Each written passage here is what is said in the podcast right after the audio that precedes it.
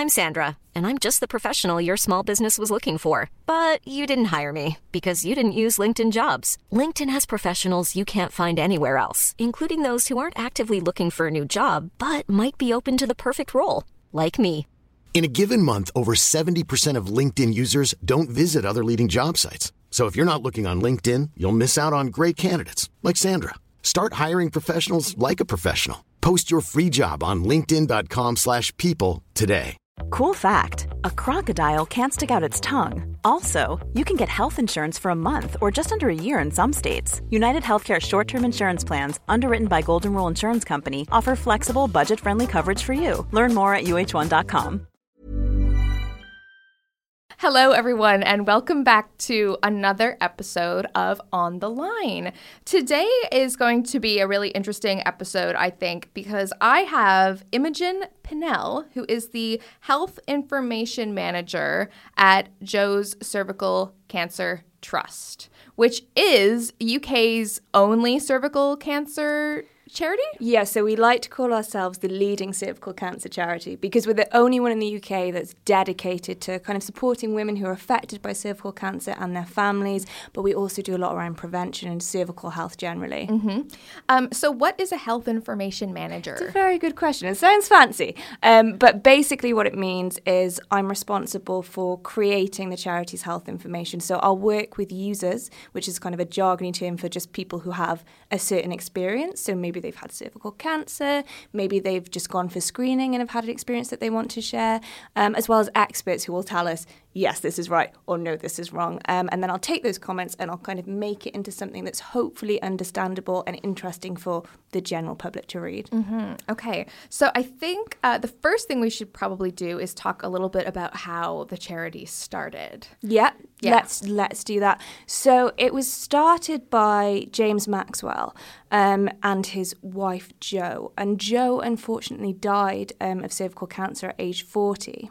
But what they found when she was diagnosed is that they there was just no information there. They they couldn't find anything about cervical cancer because it is considered a rare cancer. Is it? Um, yeah, it is. And they also couldn't find anyone else who'd had that experience. So she felt really isolated and obviously her family around her trying to support her. It's just really difficult when there's there's not much out there.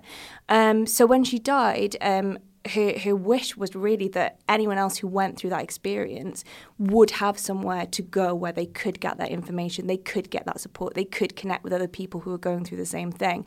And that's where it was born from. And her family and friends are still very involved in the charity now, which is really lovely. And they've been able to see how we've grown. Wow. Yeah. I mean, it's kind of true. It's one of those cancers that sounds extra scary.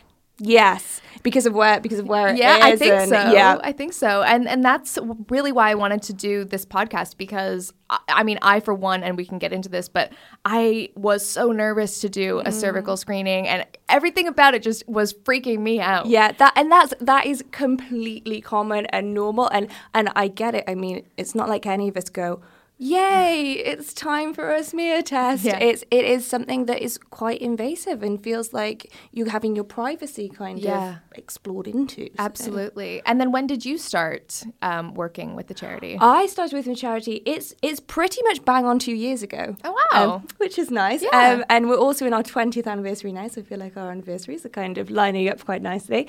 Um, but yeah, so two two years ago, I've been working, and it feels like I mean we do so much that it's just one of those jobs that never gets boring because there's so many areas to cover from screening all the way through to cancer and kind of the impact of that that it has on everyday Yeah. life. So yeah, it's a really interesting job and a really interesting charity to work for. And am I right in thinking that you guys worked with Daisy, my jewelry Yes, family? We did, your jewelry family. I love it. Yes, um, they were so kind and they, they created this really beautiful necklace that I, I'm kind of desperate to get. The, you don't have it? I, I know, I know. It's it's on my list. It's one of those things that I think I'm going to slip into a Christmas list Oh, or something. absolutely. Like say, I'm looking at your jewelry right now, and I'm like, that necklace would look so good with that. That- well, I'll take that. This is a good sales pitch, by the way. I'm I'm I'm ver- very impressed. But yeah, they, it's just gorgeous. It's the it's the female figure um, on a kind of a gold bar, and, and they're giving us a percentage of the sales, which is just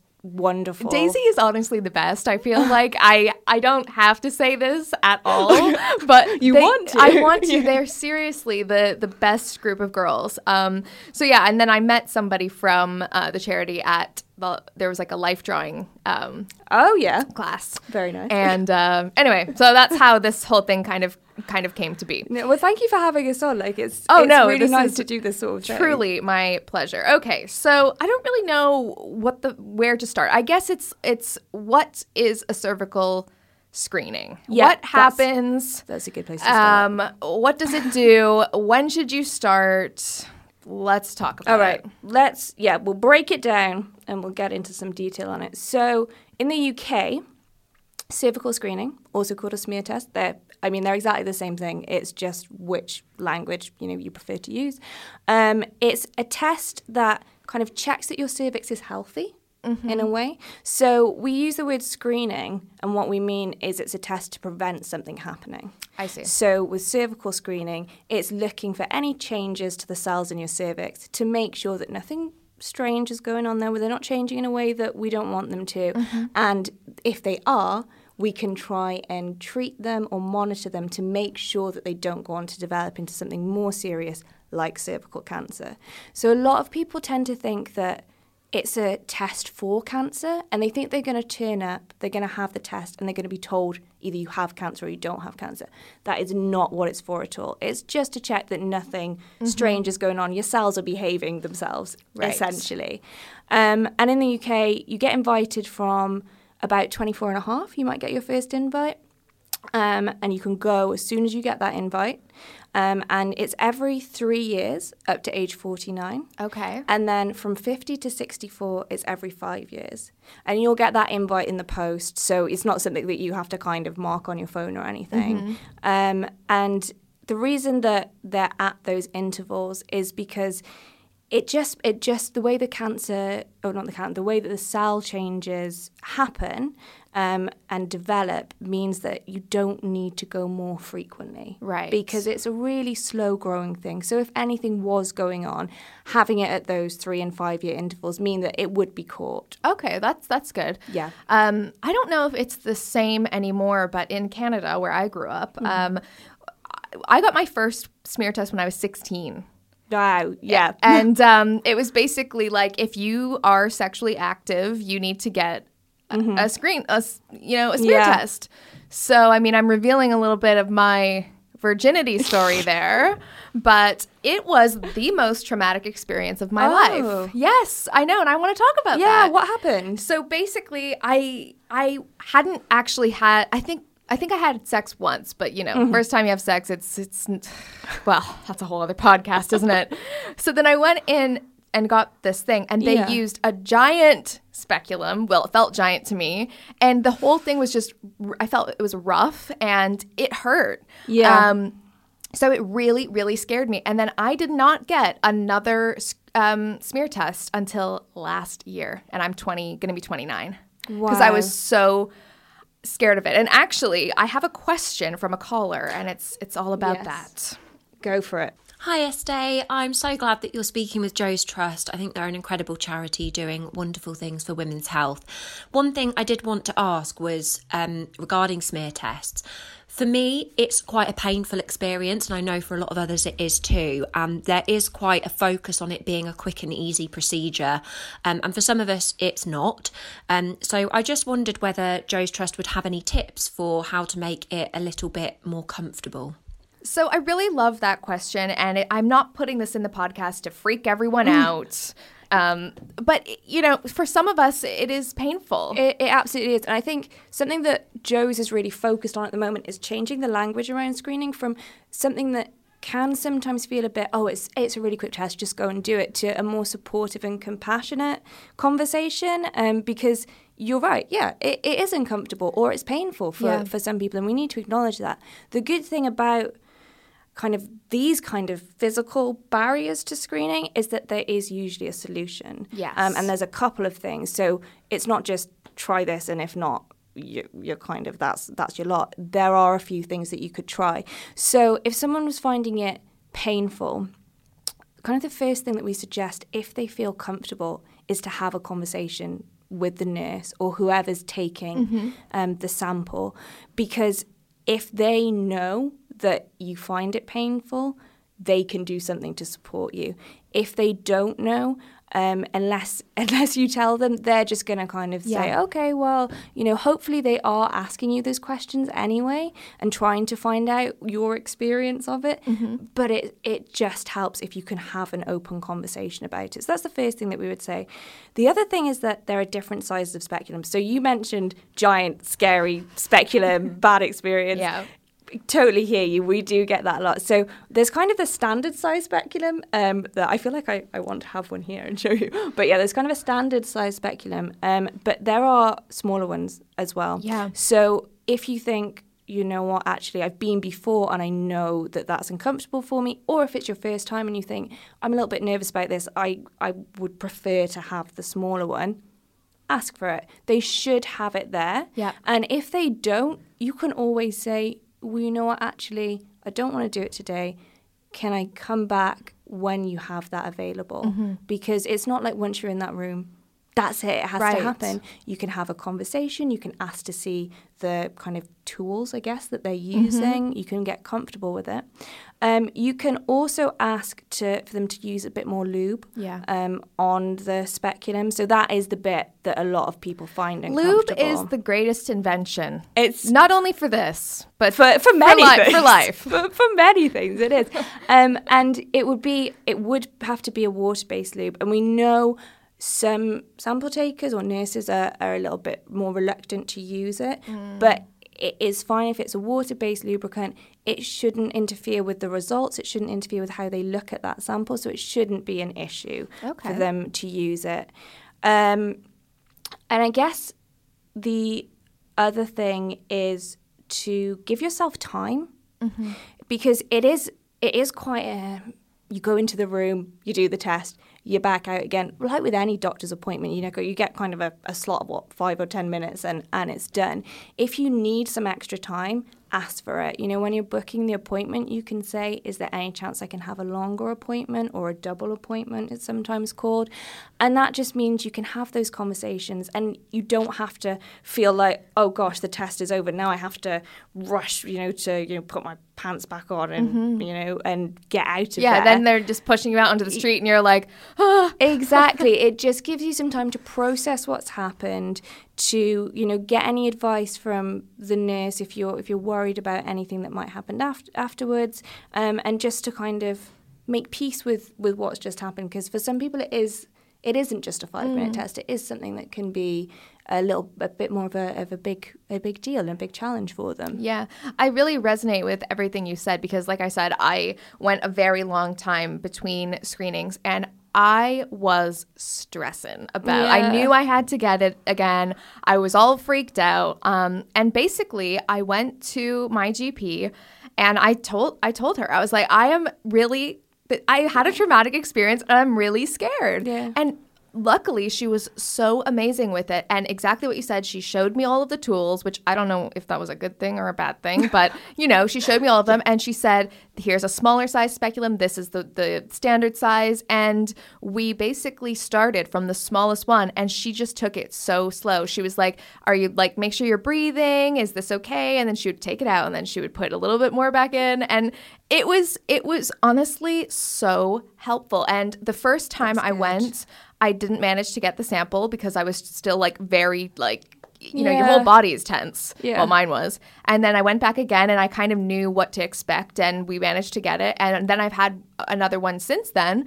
Um, actually, I had to get a colposcopy, which we can talk about. yes we can Um, but yeah, so then I went back a second time and and managed to get it, and I was so glad I did because I did have irregular cells. So, um, which I definitely want to talk about because I was convinced uh, my life was over. So Very, yeah, very, very common that we hear that. But it's yeah, it's and it's it is. Your nurse sounds like the nurse that we all want and Yes. that we want kind of across the board because that is what should be happening as standard. I mean, it it shouldn't be that kind of the person who's going for the test has to prompt and take ownership, but sometimes that is just just what has to happen but yeah a nurse who will talk you through each step before it happens Yes. get your consent make sure you're feeling comfortable and it is you know what you say about the fact that you didn't you didn't have it the first time you went you came back and had it again Yeah. That's completely fine. I think we don't talk enough about that. We kind of feel like, oh no, I wasn't able to go. Well, through yeah, I it, was a little bit disappointed and upset with myself. But you shouldn't be at, Yeah. at all. I mean, this is your health that we're Mm-hmm. talking about. You're in control of it. Uh, That and that's the biggest. It's something that we really focused on. Actually, we have an awareness week in January each year, and something that we really wanted to get across this year was that it's your test and you're in control of it. It's not for someone else to kind of say this is how it should be for Mm-hmm. you. This is what your experience is. It's for you to say, well, actually, here are my needs. Here's what's going to work for me. And if I choose to have the test, this is how I want it to go. Yeah. So we know that cervical screenings are all about prevention. Yeah. Um, so I do have a question about if cervical cancer runs in your family. So let's play the question. Hi, Estee. My name is Darby. I am from the United States. Um, I just had a question because I know that cervical cancer runs in my family. Um, and I'm wondering that if we know that we are predisposed to any sort of um, cervical cancer conditions, if we should bring that up differently in a doctor's appointment or if that's just something we should expect our doctor to look for. Thanks. Appreciate it. Bye. It's a really interesting question, and it's one that we hear a lot of because a couple of other cancers do have that family link. Um, but for cervical cancer, at the moment, there's no research that suggests that there is a family history of it. So it wouldn't be that if you have a family history, your doctor would kind of suggest that you have more regular smears or, or any anything like that. Um, I mean, I have to say because the question is from an American caller, and obviously I'm talking purely from a UK perspective, um, so it may be different there. But in the UK, that is how it is at the moment. What I would say um, is I am not a medical expert or researcher, and there is a lot of research going on about HPV, which is the human papilloma virus. Mm-hmm. What Um, the hell uh, is it's, it? Uh, it's, it's, it sounds uh, scary, doesn't it? It doesn't- really does. It really does. So HPV, uh, which is, I mean, uh, human papillomavirus is the long name for it. You will always hear it called HPV. No one's going to be saying that all the time. Um, it's essentially a virus, a, a little bit like a cold, which we we get. And when I say we, I mean nearly all of us. It's about four in five of us will get it at some point in Yes. our lives. Um, and usually our bodies, our immune systems get rid of it. Um, and it, that's great, doesn't cause any issues. Sometimes, if um, our, and we don't really know why yet, which is which is kind of the weird bit. If our bodies can't get rid of it, and it becomes what we call a persistent infection, which means it just stays in our bodies, and that's when we can see things like cell changes happening. Right. Is it a sexually transmitted thing? We don't, so at Jo's, we've chosen not to use the term sexually transmitted infection. Okay. And the reason is because even though the HPV that is kind of in your genital area, which is where the, obviously the cervix mm-hmm. is, is usually sexually transmitted, it can be transmitted through other means as well. Right. So I'm trying to think of how to say this without it sounding really scary. But for example, if um, someone has HPV and they give birth, there's a chance that their child may have HPV, which is usually cleared easily, and there's there's nothing to worry about. Um, but it, because it's not always sexually transmitted, it's usually sexually transmitted. And to say there's a massive stigma around anything to do with kind of the cervix, cervical cancer, the genitals, particularly for women, I think, anyway. Um, and to add, oh, an STI into Yeah. that as well, there's a real, I mean, we hear from women all the time who have to have conversations with their partner and then, you know, their partners don't want to be intimate with them anymore. Um, and so we're trying to make people realize that actually, even though it's usually a sexually transmitted virus, it's really common. We've all got it, basically, um, particularly if we've been sexually active. And there's no treatment for it. Are there physical symptoms of it? So there's no symptoms of HPV itself, but obviously they can cause it can cause a condition. So there are different types of HPV. So HPV we kind of use as this umbrella term, but there's over 200 types, and most of those they don't really do anything. They're, they're just they're just kind of there, um, Yeah. and then they go, and then we could get them again. They don't cause any problems. Then we have some types which we call low risk HPV, which may cause things like genital warts. So that would be That does not sound low risk to me. that's interesting you say that. So a lot of people think it's it's more unpleasant, but it's not going to cause you harm. Okay, fine. I mean, genital warts, yeah, it's Not let's ideal. face it, it's not the nicest thing, but it doesn't mean that you're more likely to get something like cervical cancer or cell changes. It's and it's treatable. You get a cream usually, and you can get rid of them. Um, so it's low risk in the sense that it's not going to cause you kind of any serious harm. It's just not very nice to have. Uh, but then we have a few HPV types which we call high risk, which are linked to things like cancer. Right. And it's those HPV types that we're kind of looking at and trying to figure out why is it that some of us clear them? Why is it that some of us Yeah. don't? Um, and that's the ongoing research, kind of to bring it back to that family history question that we still don't know the answer to. We don't know why some of us um, don't clear it. And, and it will be when that research is done and we have those answers that we'll be able to know more about, okay, there's certain people who maybe need a bit more attention. But as it stands at the moment, there's not that family link. Um, and then what about the vaccine? Because I know that, like, I, I didn't get the vaccine.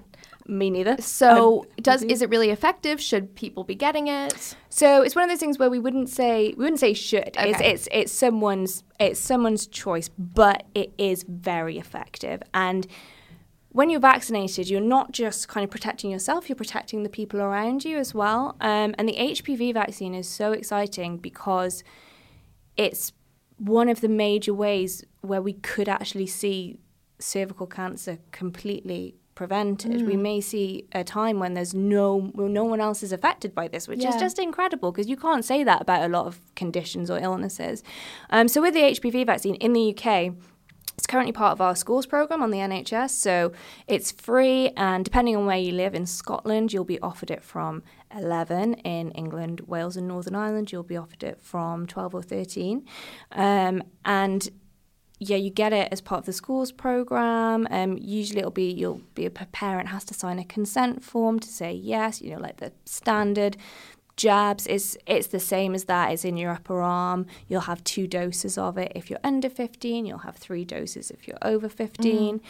Um, and you can actually recently it's changed so that if you are offered the first dose of the vaccine, you can get it for free up to age 25, which is really exciting.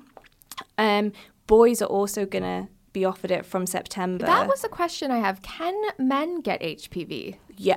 Yes, I feel like that should have been like my first massive headline. It's not just women, Right. Yes, it's Why does it seem like it's just women? It's because currently there's no test for men. That's right. So where we've got cervical screening, which is changing to look for HPV, for men it's just if they get a condition, Mm-hmm. um, like a cancer that's linked to HPV, then they may know they have it. But otherwise, they might not. I mean, they could get genital warts Right. as well, but it's not as talked about for Yeah. guys at all. And that's that's something that again J- at Jo's we really want to address and make people aware that it's you know it's not just women who get this and pass it on. Mm-hmm. Men can get it too. It's just that they're probably less aware. So if you go and get your test done and you know you have HB, HPV, can you still carry on having sex with your say long-term boyfriend? You can. I mean, it's it's a really tricky one actually, and it's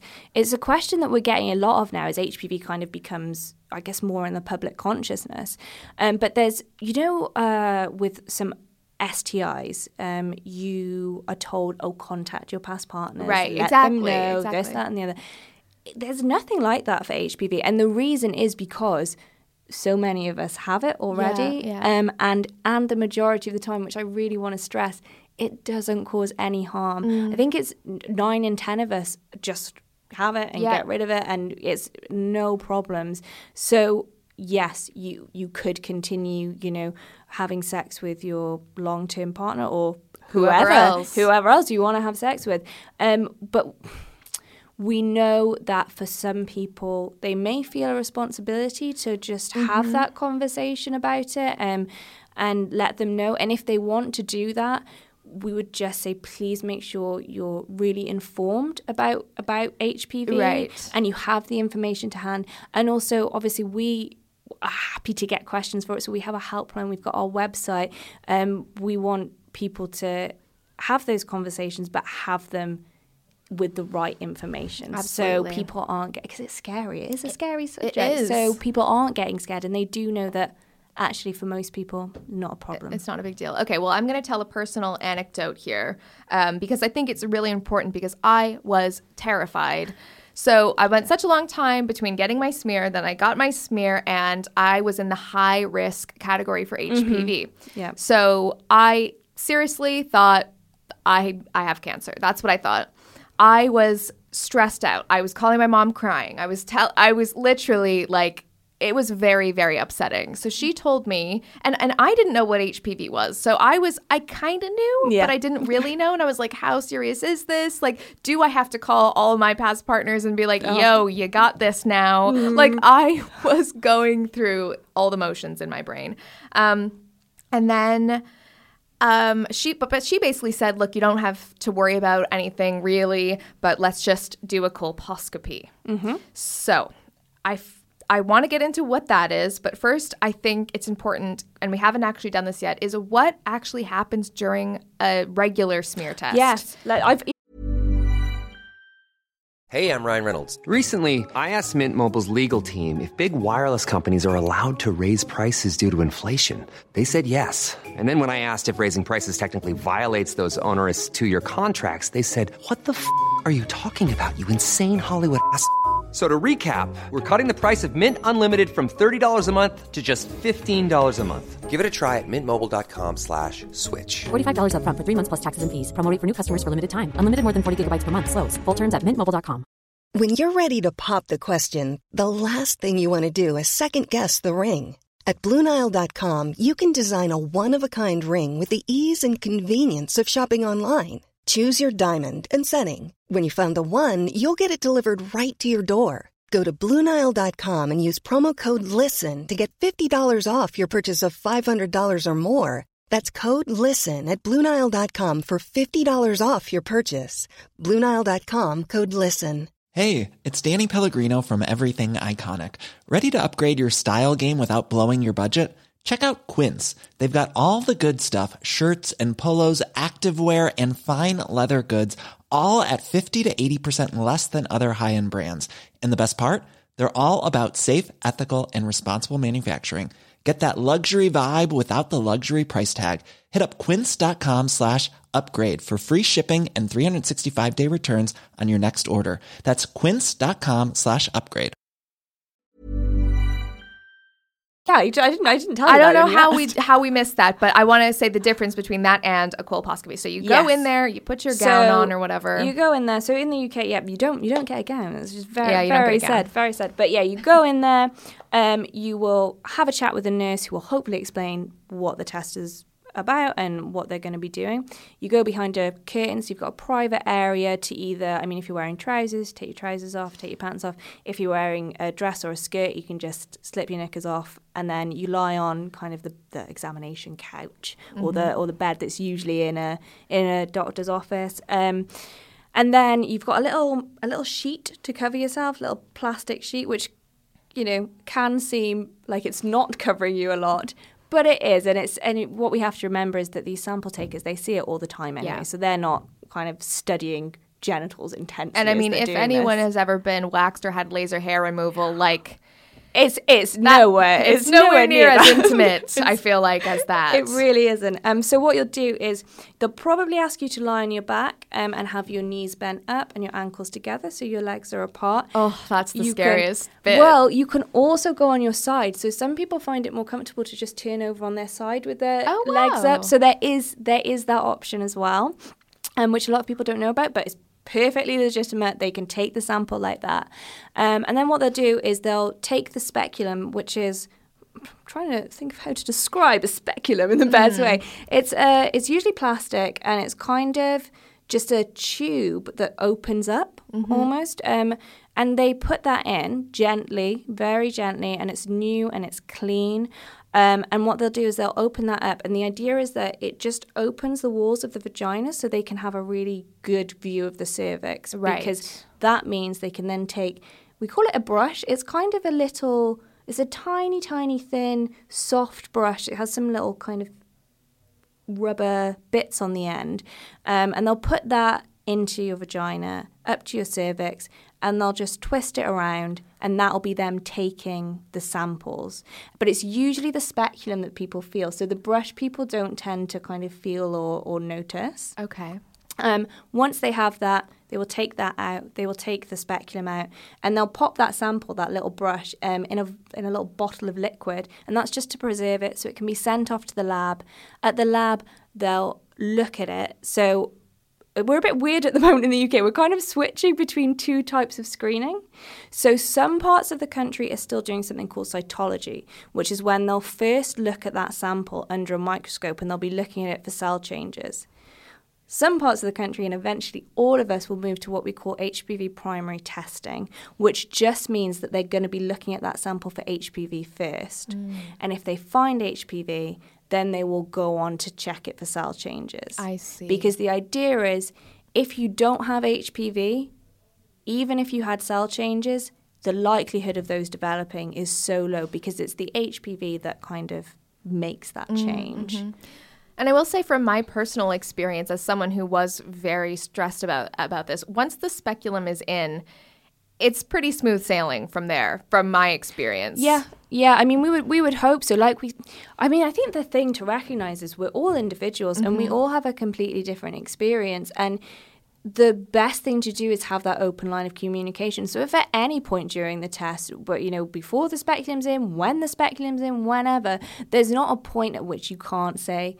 Hang on, can we stop? Can we just take a breather? Can Yeah. we rewind a little bit? Like, it's fine. That's a really, really good point. But I will say, speaking of take a breather, breathing was so helpful to me. Yes. And I was like fully doing my yoga breaths during this thing. She was like, Are you okay? I'm like, Yeah, I'm just doing my breathing. Inhale, exhale. But it does help. It really does because um, I think you mentioned earlier about feeling really tense, like your whole body feels tense. And yeah, absolutely. We hear that a lot, particularly from people who are going for the first time. Yeah. And they don't know what to expect. And suddenly you have a stranger there who's Yeah. asking you to kind of lie on a couch and do this. So yeah, going through those kind of breathing exercises or even taking some music or a magazine or something to just to kind of take your mind off it can really mm-hmm, help. Mm-hmm. Okay, so I did that, and then a couple days later, I got my results. It was the same um, doctor who took took the test for me, mm-hmm. And I was like, oh, "Okay, high risk HPV, cool." Well, right. She's like, and and she's like, "I don't want you to be stressed out." Obviously, I mm-hmm. was. She's like, "But I want to book you in for a colposcopy mm-hmm. just to get a closer look at these cells." I guess is Yeah. is what they do during a colposcopy. So when I heard the word colposcopy and it was in a hospital, I had to go to a, a separate hospital. Yep. That's when I started getting freaked out. Yeah, I I get that. I totally get that, and it's something again we hear all the time from people because I think because it is in a hospital. Yeah. that is that is so worrying for people. Um, and colposcopy is a weird one because it's kind of used both to just do some further tests, um, and di- diagnose something if there is something to be diagnosed. And it can also be used to treat. So we kind of have these two separate functions for it. So speaking about, I guess, the further test diagnosing bit first. So yeah, you're right. If you have um, high risk HPV or if you had cell changes, you would be invited there. And it and it is just so they can take a closer look at it. That is that is exactly what they do. Um, kind of like a screening in that there'll be a speculum, you'll be on the couch, they'll put that in, they'll open it up, but rather than immediately taking a swab, they have this, I guess, kind of special microscope, which we call a colposcope, um, which stays outside of the body, thankfully, doesn't go in, but they just can really see the cervix in a lot of magnified detail. It, it, I feel like my doctor had it on his head. Like it was like a. Is that what it? That- like what was I that? mean- was that a light or something? It was like it was going deep, dark cave Yes, diving. They or do. something. They they can have lights on. So usually it's attached to the mi- the colposcope, the the light. But I I like the image of having kind of a miner's light on that That's on the what it was, and I was like, oh my god. But Yeah. I mean, the the whatever wherever this light is, the point is they're just trying to kind of see see the cervix, and they might. There are a few different tests that they might do. So sometimes they'll put a liquid on the cervix, Yes. that will highlight the areas. If there are any areas where the cells have changed, they can then see that.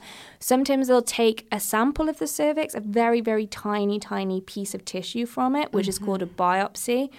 That's something that can feel you know people can get a little bit worried about. Yes. um and it they usually don't use an anesthetic for that. Yeah. so they might ask you to cough or something and then take it.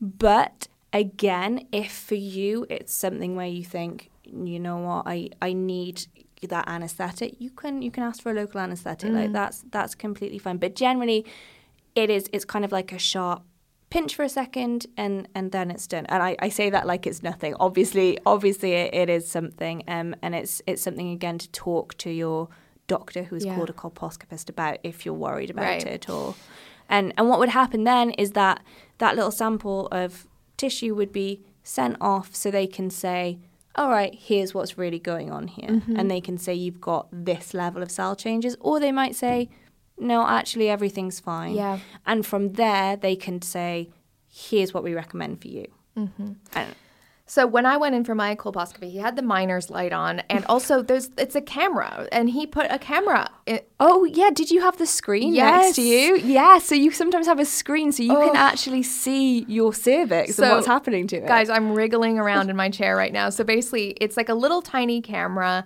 and he put it inside my vagina, and he was like, "If you want to watch this, you can literally just turn it." It was like a big TV screen, and I was like, "I'm not watching that." you didn't watch it? Hell no, I did not watch that. Um, but he said a lot of people do. Yeah. So he was doing that, and then um, you mentioned that they put. Um, they can sometimes put a, a fluid on the cervix to see different cells. So he did that.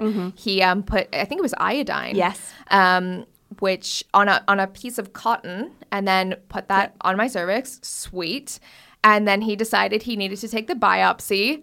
Was freaking out because I knew it was a potential thing, and he was like, "We can either do it now, or you can come back and do it another That's so time." good that he offered that. Yeah, That's brilliant. Um, and then he was like, "There's also the option to um, go under anesthetic to get it, but I'm I'm in here. What do you want to do?" And I was basically like, "Just do it." I was really freaking out, Mm-hmm. but um, yeah, he told me to cough. He took the biopsy. I'm not gonna lie, was not amazing. no. Um, and yeah, luckily everything was fine in the end. Um, I, I was a little freaked out because I was like, if they need to take a biopsy, this must be serious. Um, but when I got the results, it, uh, he said it was it was pretty normal. We should just keep an eye on it, and that I probably will carry on having these abnormal cells. But anyway, the HPV's gone now. That's- so yeah, and that's really the thing. That I feel like the HPV is kind of the the kingpin of this whole thing. Like that's that's what they're looking for, and that's what is going to drive these changes yeah. or not. Yeah. So I was really excited when I got because I went and got another smear test um, recently. Well, not that recently, maybe like I don't know, eight months ago. And yeah, my doctor was like, "You don't even have HPV anymore." So that was amazing. And and I think for me, I was so nervous about it. And what this whole thing has taught me is it's very important to go um, get your cervical screening done because I I just felt so much more in control of my body afterwards. And, and not gonna lie, the whole thing was very stressful. But I am so glad that I did it because if that was something, if that biopsy turned out to be something uh, more serious, then I could have dealt with it. Um, so that's that's my story. And I remember um, even I feel like a couple of years ago, I think I think Jo's Trust came to me and was like, "Do you want to work with us on this campaign?" And I was like, "I can't because I cannot preach people getting a cervical screening because. I can't go. I'm so stressed out." I was like, "I'm the one who needs to be Yeah. watching that campaign." But now it's something that's like, you know, things can change in an Yeah. instant, and it's really important to go. That's So- it's so interesting that you say that because I think yeah, for I mean for us, we we're kind of as a charity, we're very evidence based, and so we can see that the evidence says the benefits of going for screening outweigh those risks, Mm-hmm. um, and that's what we kind of try and inform women with. But ultimately, it, it is it is someone's choice, and and I think it's the more experiences we hear like yours. The more open that conversation is going to be, Yeah. Because for a lot of people, it will be, you know, oh well, actually, no, I just, I'm just going to shut, shut it down. I don't even want to think about it. I don't want to know about it. It's such a, Mm-hmm. It's a private area. It's not something that, it's something that I, I feel squeamish about. That I feel is going to be traumatic for me.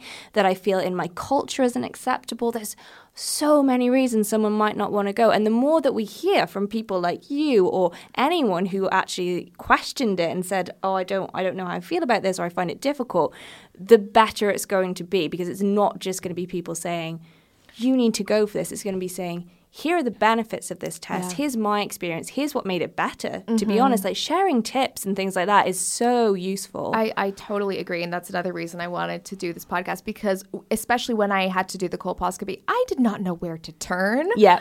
I mean, I was saying to like my best friends, like, I've got to go do this thing. Have you ever done it? And I was kind of like embarrassed by it, you know, oh, because it's, yeah. it's so personal. And actually, one of my friends was like, Oh, I've had that done. Like, you know, and it's like so nice just to hear someone, someone else's experience. It is, yeah. Um, is there a decline in screenings? There has been. So in England, I think we're at a 20 or 21 year low at the moment. Wow. Um, and it's, yeah, there is. So it's about uh, one in four women generally who don't attend. And actually, in our 25 to 29 age group, that's even worse. So it's one in three, and in some areas, one in two who who aren't going. Um, and like I said, there's we hear so many reasons or concerns, worries about screening. Um, and and so it's it's it's so wide ranging. There's it's it's a, a physical thing, it's a mental thing. It's sometimes it's just a practical thing like access or not being able to get an appointment at the right time or anything like that.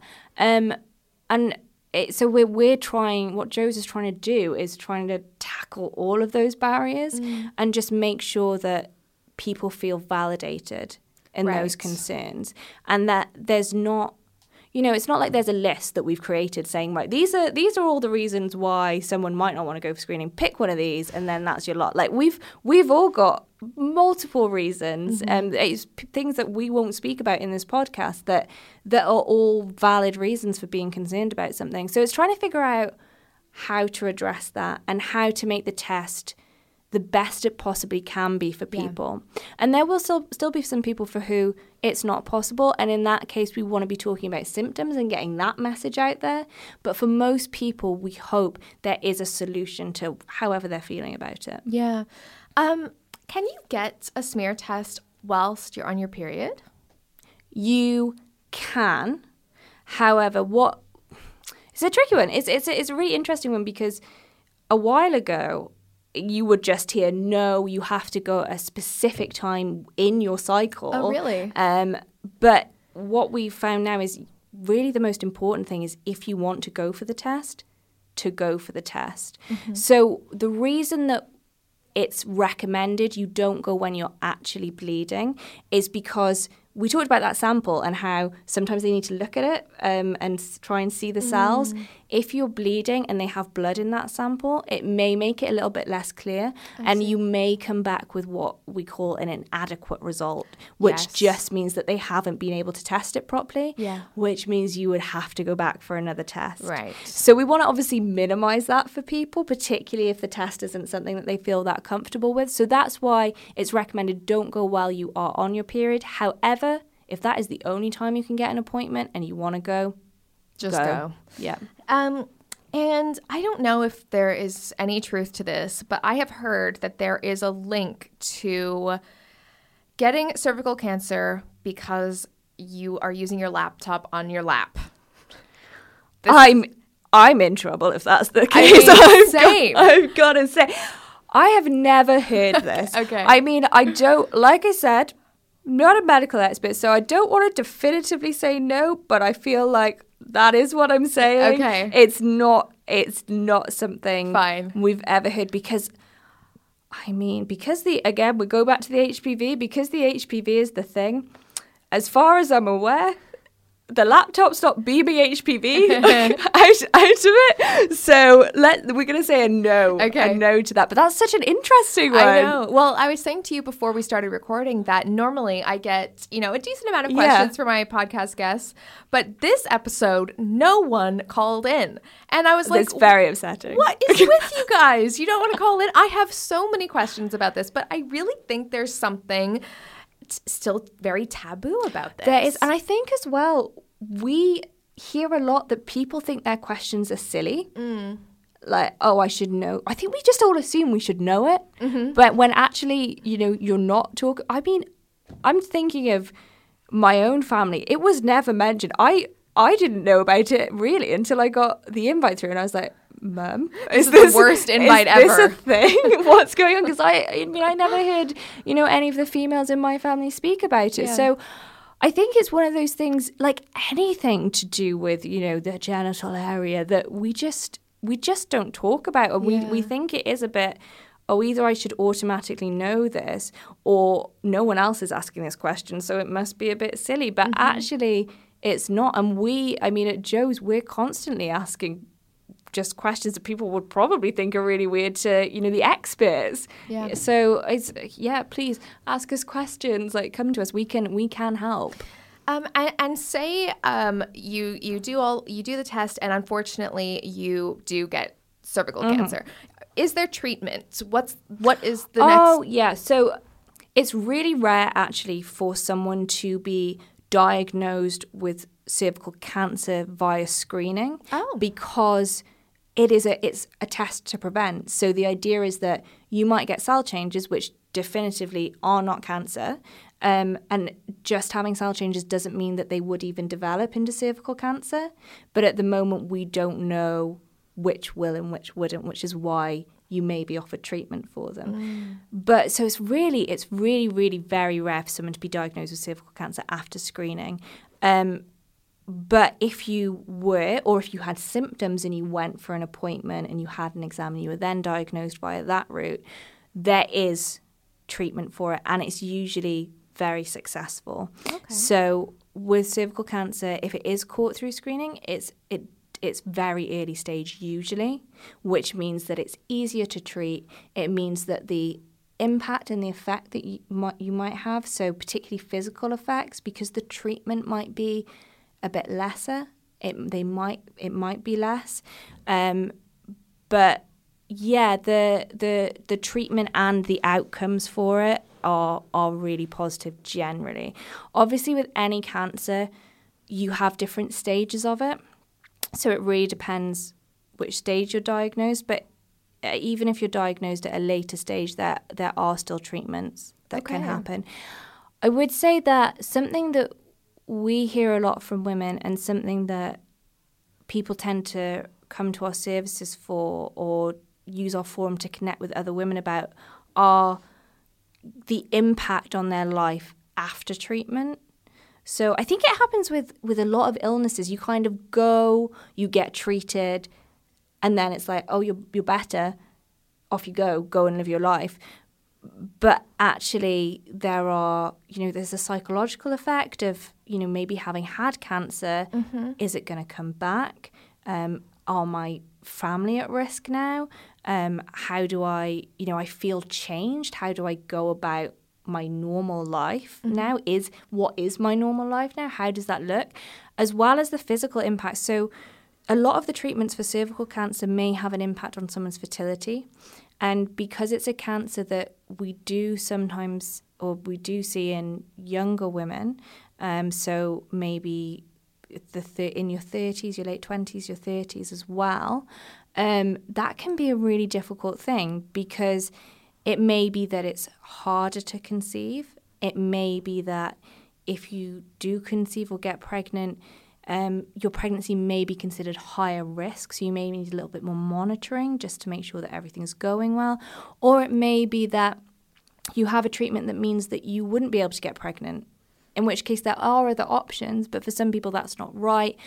or for some people, um, it's it, yeah, it's just not it's not not quite the same thing. And so we really want to kind of raise awareness that that's all going on for people as well. Mm-hmm. It's not just like you get the diagnosis, you get the treatment, and then you're done. Yeah, there's there's these lifelong impacts um, that can happen, and I mean.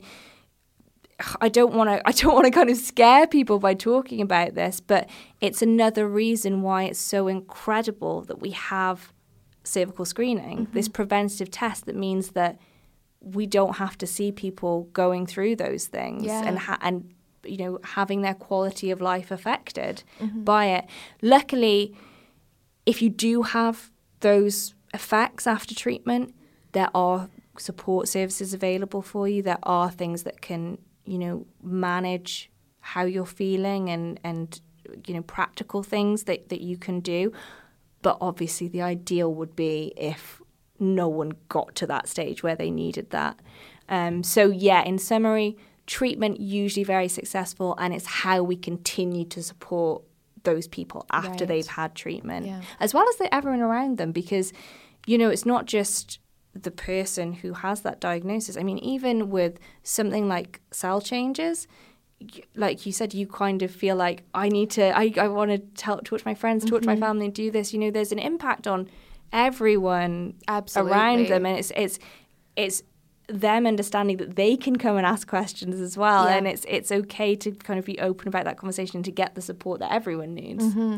I think that's that's one thing is just trying to be more open about this because it is kind of one of those things that's still a little bit hush hush. But mm-hmm. I think mm-hmm. also um, just changing the language around it, like even how I was just in earlier in this episode, I was like, oh, worst invitation ever. It's not the worst mm, invitation yeah. ever. It's actually incredible that you have the opportunity to get a test like that done. Mm-hmm. Um, so I think it, it, it's a bit of changing perspective. It is. It absolutely is, and it's that's something we're really focused on. We just want to have. We just want to open up the conversation, and you know, at Jo's, we don't want to say to people this is how you have to feel about it or this is the language that you have to use about it but if we can just say actually yeah okay yeah it's not it's not particularly nice but here's the benefits of it mm-hmm. or here's what you can do to make it better for you or yeah. here's how you can take control it would make such a difference and i think i think we are seeing more people talk about it, particularly yeah. on social media. Um, there seems to be those conversations, and it's so nice to kind of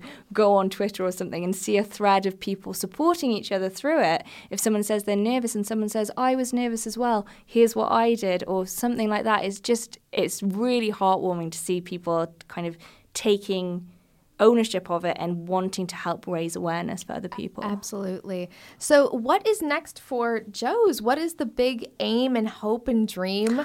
I mean, the biggest aim and dream is that we will see cervical cancer completely eliminated. So, with the idea is with the HPV vaccine going hand in hand with a screening program, eventually no one should be diagnosed that's the big that's the big dream. Is that I mean essentially we're saying put us out of a job, which is which which will be yeah, but it would be it would be amazing to see that. But as we work towards that and we're kind of raising awareness of prevention and everything like that, we also are so focused on supporting people who get any kind of results. So whether it's someone who says who's been told, "Oh, you've got HPV, but you've got nothing else, so don't worry about it.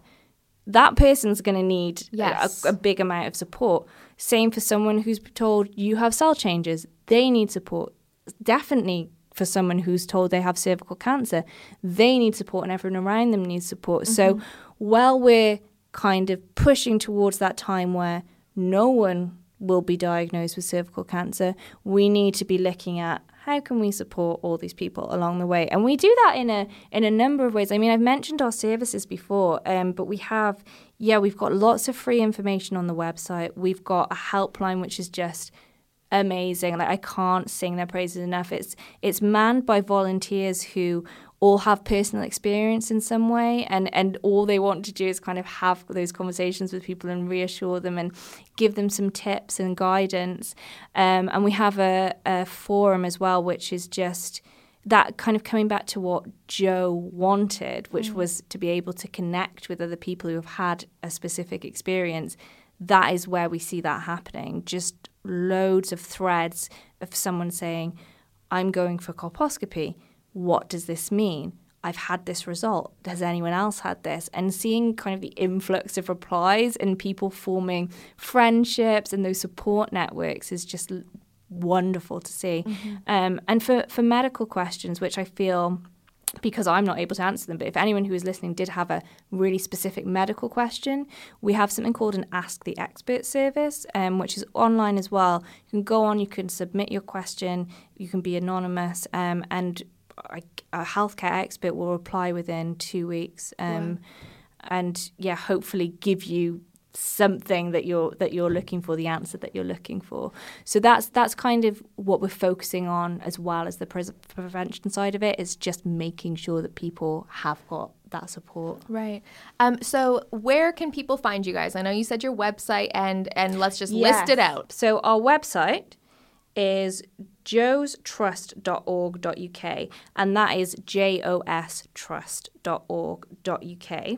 Uh, our helpline, which is free to call, um, and it's it's a national thing as well. Um, I feel like I, I should say that because we definitely want we want more callers from Scotland and Wales and Northern Ireland too. Yeah. Um, is 0808 802 8000. Um, and that's free of charge. And if and if people go on the website, they can find our forum and that Ask the Expert service mm-hmm. um, as well. So that's that's where to find us. Um, social media, we have um, a Twitter account which is at Jo's Trust. Um, and with Instagram, you can find us at Joseph Cancer Trust. Okay. As well. So yeah, please please do come and, and give us questions and let us let us do what we what we've been created for basically. Yeah well i think it's amazing what you guys are doing and what a legacy of jo you know for jo it's really brilliant and it's it's so nice actually because um, her children are very involved in the charity still um, and kind of we actually did we had a video with them for that we did for our 20th anniversary which is it which has just started. Um, but they were just saying seeing people being so grateful to to have these different services have the right support when they knew that their mum didn't get it is just the most wonderful thing oh. and that's and i mean for, i think for all of us who work there that's that's the main goal always is to just whatever we if we can help someone if someone can come to us and walk away thinking okay i feel like i have an answer for that mm-hmm. or i mm-hmm. feel like i'm not the only one who feels that way that's that just makes our day well, that is a lovely sentiment to end on. Thank you so much for being here, Imogen. Considering this was your very first podcast, what a pro! Ah, thank you. I mean, you you made it easy. I'm not. I'm not. I'm not gonna lie. Like I like the line of questioning. It was it was good. Amazing. Thank you so much. Thank you for having us. Hi, I'm Daniel, founder of Pretty Litter. Did you know cats tend to hide symptoms of sickness and pain? I learned this the hard way after losing my cat, Gingy. So I created Pretty Litter, a health monitoring litter that helps detect early signs of illness by changing colors, saving you money and potentially your cat's life. Pretty Litter is veterinarian developed, and it's the easiest way to keep tabs on your fur baby's health right at home. Go to prettylitter.com and use code ACAST for 20% off your first order and a free cat toy. Terms and conditions apply. See site for details. Hey, it's Paige DeSorbo from Giggly Squad. High quality fashion without the price tag? Say hello to Quince. I'm snagging high end essentials like cozy cashmere sweaters, sleek leather jackets, fine jewelry, and so much more. With Quince being 50 to 80% less than similar brands and they partner with factories that prioritize safe ethical and responsible manufacturing. I love that. Luxury quality within reach. Go to quince.com slash style to get free shipping and 365 day returns on your next order. quince.com slash style